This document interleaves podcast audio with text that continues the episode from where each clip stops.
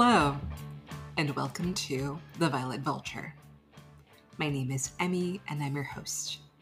I'm a multi passionate, multidisciplinary storyteller. I'm a death doula, witch, and an all around too much person. If I could distill down into a core three of everything I'm about here on the internet and IRL, it's storytelling for self exploration and liberation, alternative wellness for the misfits and morbidly inclined among us, and honoring our shadows. But to go a little bit deeper, we discuss a handful of different things on the podcast discussing mortality, celebrating spirituality, archetypes, artists, unpacking what horror can teach us about the human experience and our collective fears, integrating those shadows, and my favorite topics, changing your damn mind. I love my multitudes and I love exploring the multitudes and others in turn. A few announcements here before we get going. If you want to keep the conversation going, you can keep up with me at Instagram at LaSoyEmmy, my website, soyemmy.com. You can get added to my newsletter. And if you're listening to this within the release date, newsletter subscribers already are in the know, but I did recently start a Patreon. So link to that is also available. I'll get into that in handful of episodes coming up here. But wanted to keep y'all in the know. So feel free to get added to the newsletter for any other updates in the meantime. Anyway, without further ado, let's get to today's episode.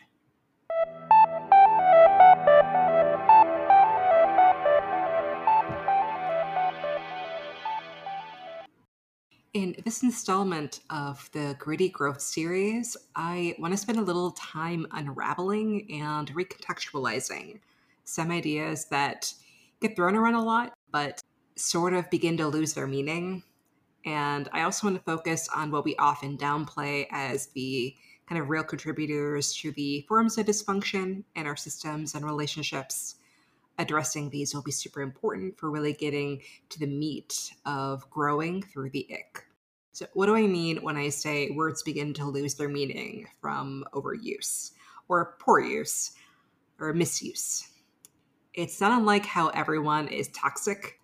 It's this idea that we're so good at beginning a really great dialogue around these topics, but a lot of people don't really do the extra research, they don't do their shadow work, they don't bring it to therapy. They stop at just listening to kind of anecdotal information on various platforms. We see it a lot with TikTok and how everything is ADHD. Um, everything is tied to undiagnosed something or another. At a certain point, don't necessarily know what we're talking about, or we don't get to the foundation of things, or really get to cultural context to better understand behavior or these different perspectives. Another one that comes up a lot in these spaces is like trauma response like everything is a trauma response. And a lot of things might be, that's just a good way of kind of letting the conversation end there. It's treating the thing like an excuse instead of giving more information to aid on your respective healing journey. And yeah, more specifically, when we begin to talk about emotional abuse and those kinds of dynamics, a lot of people kind of do have these aha moments that can be really empowering. Like, my God, that was my previous partner, or that was totally my boss, or where I used to work. And, you know, what's good as far as kind of the next steps go is kind of taking a step further and taking it to use it to begin to heal things because now you have language for it. But what's perpetuating it is thinking you can navigate all this new language on your own as far as kind of getting into the misuse of it all and really not maintaining the self reflexivity of, okay, now that I know that these are possibly connected or that this could be a trauma response, what can I do differently now that I know this? Like that drop off is what I get concerned about. Having stronger language for describing harmful behavior should be used as a tool for better conversations, personal assessment, and actual accountability. And that's another one of those words. It's kind of the word of the episode. Um, you know, we've all seen it. Whenever something happens with a celebrity who's freshly shoved off a pedestal, we say they need to be held accountable. We need to hold them accountable. And more often than not, that ends in some form of the dreaded cancellation. And to be very clear, that's not to say that there aren't those that shouldn't be canceled or removed from positions of power or authority when they have engaged in what is clearly harmful behavior. I think what's often missing and what I consider a lot of the, the majority of these kinds of conversations is the humanity and a sense of your own personal responsibility or accountability in all of that discourse. I love this idea that I've heard from a few folks who've spoken critically on accountability and that they treat it like a love language, um, something that they're offering to other people, not so much something that they receive. That having these difficult conversations shows a willingness to take on the elephant in the room. And it indicates a lot of respect and care for preserving that relationship. In many ways, I see this podcast as an opportunity to explore topics and to confront in the interest of community care. I'm an Enneagram 8, so that's definitely the healthier iteration of my type is to challenge in the interest of helping other people be the best versions of themselves, to self actualize, you know, kindness but with firmness. To, I guess, be more direct, what does actual accountability look like? What is it that we're actually asking for when we say accountability, but maybe we mean something else? Let's approach the kind of what it is first. It begins with empathy and a simple, hey, what what happened? it could be asking yourself this or someone else. You know, the first step in accountability is acknowledging that there is a problem or that things just aren't working as well as they could be. These kinds of accountability discussions are a powerful way of of communicating what you want to uphold as the norms and standards. They're a powerful way of upholding what the boundaries of situations ought to be. Holding accountability conversations is truly about holding courageous space, but not safe space. And to kind of name it quickly, because the difference between safe and courageous space could easily be its own episode. Uh, safe space is about still silencing, still engaging in self censorship in the interest of not disturbing the peace. Courageous space speaks to an investment in navigating the discomfort because everybody knows that what you want is on the other side of that fear and discomfort. Courageous speaks to still maintaining respect in the equation because when you're holding one another accountable and if you're not coming from a place of care and with the interest in an open dialogue you're guaranteed to short circuit the conversation. Like instant defensiveness because any perceived judgment about the things that they did will just serve to inflame the discussion there's no way to continue on in a productive conversation from there. And again, this isn't to say that you shouldn't be having this tough conversation and that difficult feelings or anger or other things might not come up, but being mindful about managing your own energy and being critical of what you're asking for before you engage in that discussion is crucial when that judgment collides with the kind of recipient's defensiveness or when we begin to challenge ourselves, it makes it so hard to get to the bottom of what really happened. And we can't really proceed with next steps. And again, this isn't to say that you need to perfectly construct your argument, that you can only ever engage if you found just the right way to say something, because that's also so limiting um, but it's one of those like couples counseling tips that it's important to use I statements and not immediately begin with blame, even if your feelings are still hurt or if you're disappointed. And as an important boundary piece, it doesn't mean that your feelings about it don't matter, but it does mean that if you want to progress forward, accountability is about being really committed to identifying the deeper underlying things because getting deeper is how you get to the real meat of a situation. It's about wanting to get to the why of how a transgression may have occurred and then transition to a really concrete, actionable plan for how you'll move on and ultimately act differently. It's about saying what's the plan, when, how, where, whomst, you know, all those aspects. This part may take some time because maybe it's the first time anyone's held this person accountable for something, or maybe it's the first time you're really doing that introspection. It's crucial to give people a chance to fully take stock of everything that went down, the impact it left, and ultimately how they could plan on doing things differently. And this could also include them reflecting on what they need to ask for in the future to help them be held accountable to these changes. So, for instance, if you're a newly diagnosed ADHD person with some serious time management issues, you know, self call out moment right now, uh, some real time blindness could be going on. The reality is that your actions can hurt people. And it's something that a lot of us have shame around. I've experienced this firsthand plenty of times. But just because it is a valid disability and it's something that we do have to work towards destigmatizing, it doesn't mean that the impact that this has on other people in our lives and our relationships isn't real. And we don't want these things to continue.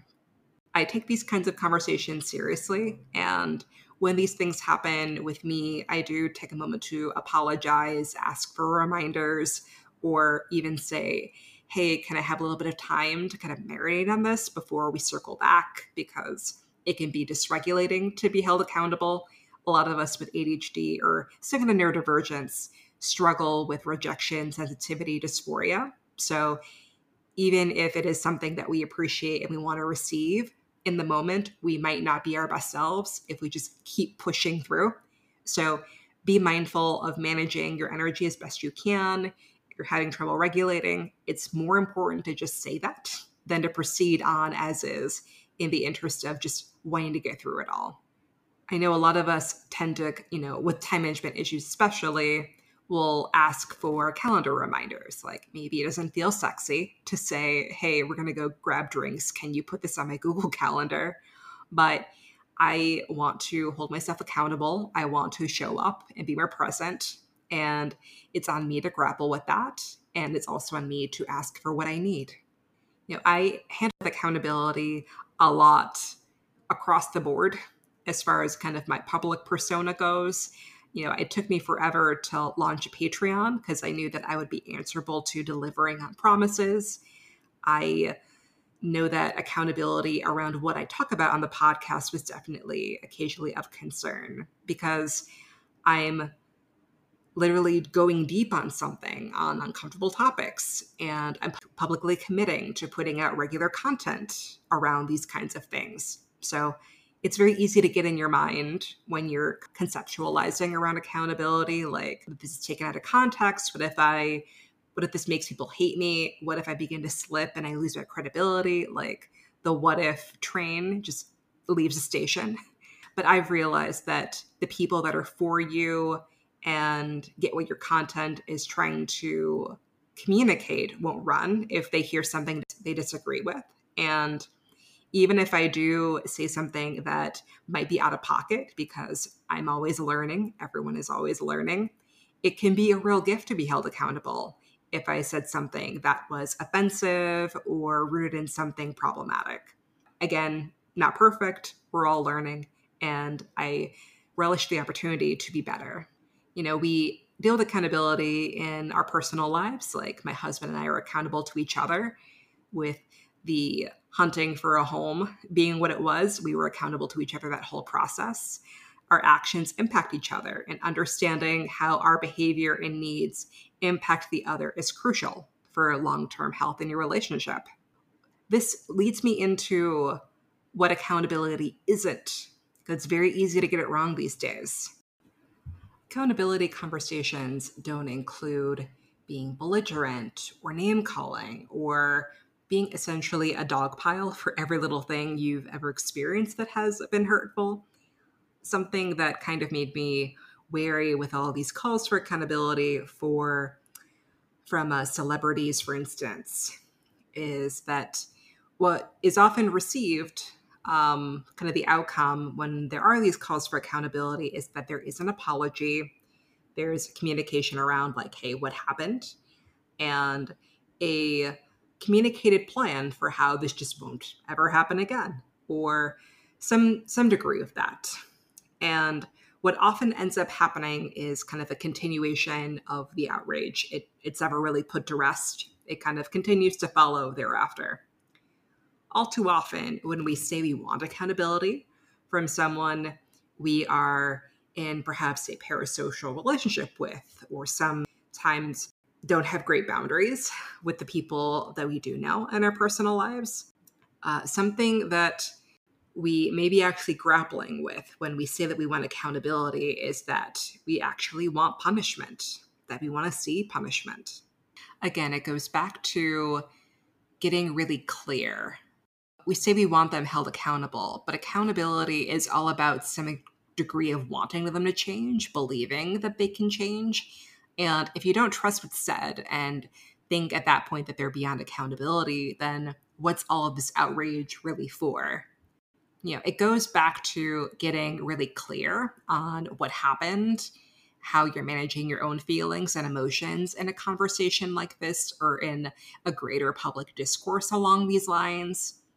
The thing we actually ought to be calling for when we desire action, when we call for accountability from someone, is often less of punishment, but more of a call for discipline if there's some kind of slip up in some way.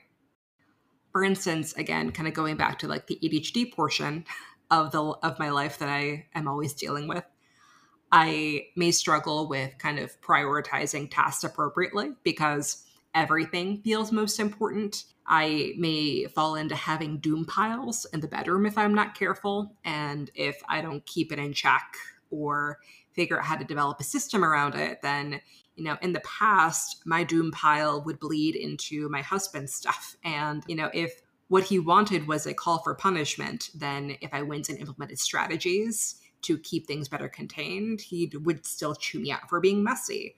But instead, what makes it, this a matter of care and discipline instead is it being a conversation of like what's happening why is this going on? This is really throwing me off. I know it's not good for you either.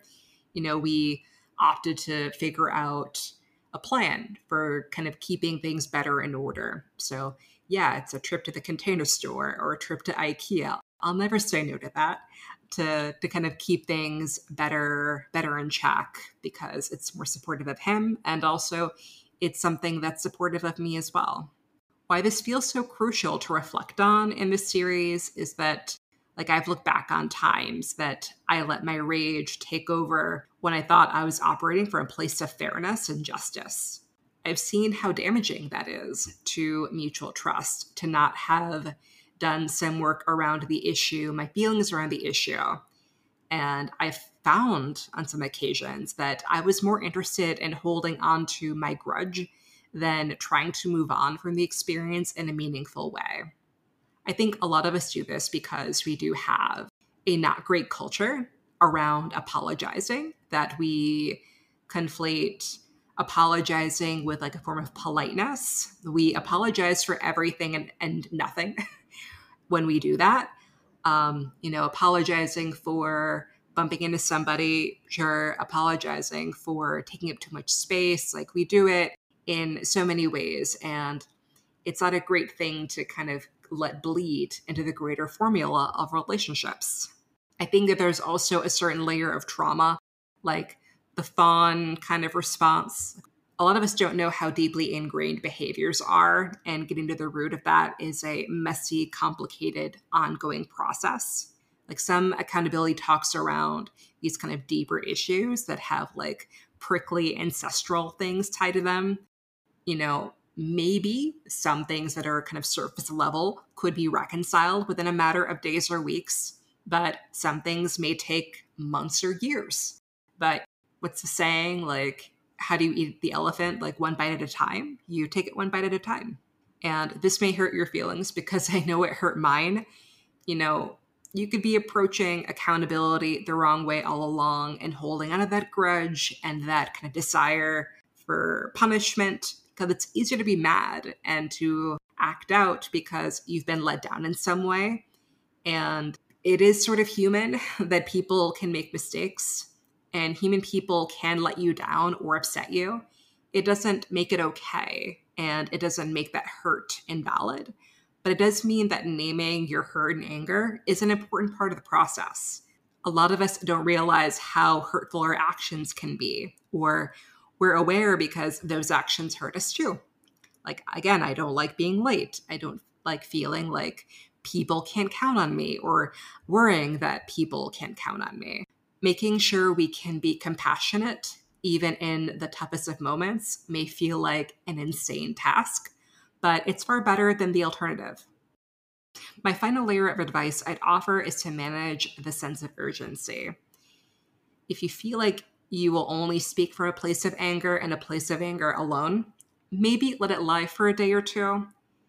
It's still important. Your feelings and anger are still important, but there's immense value in taking your time and trying to communicate from a place of respect.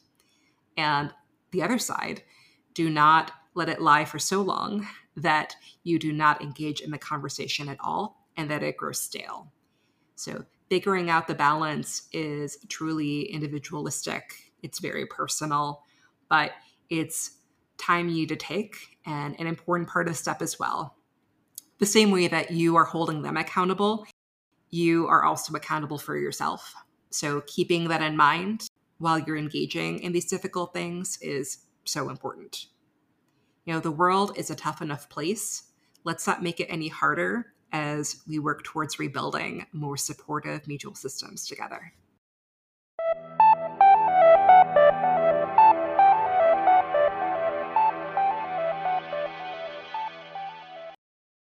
That's all for today's episode, everyone.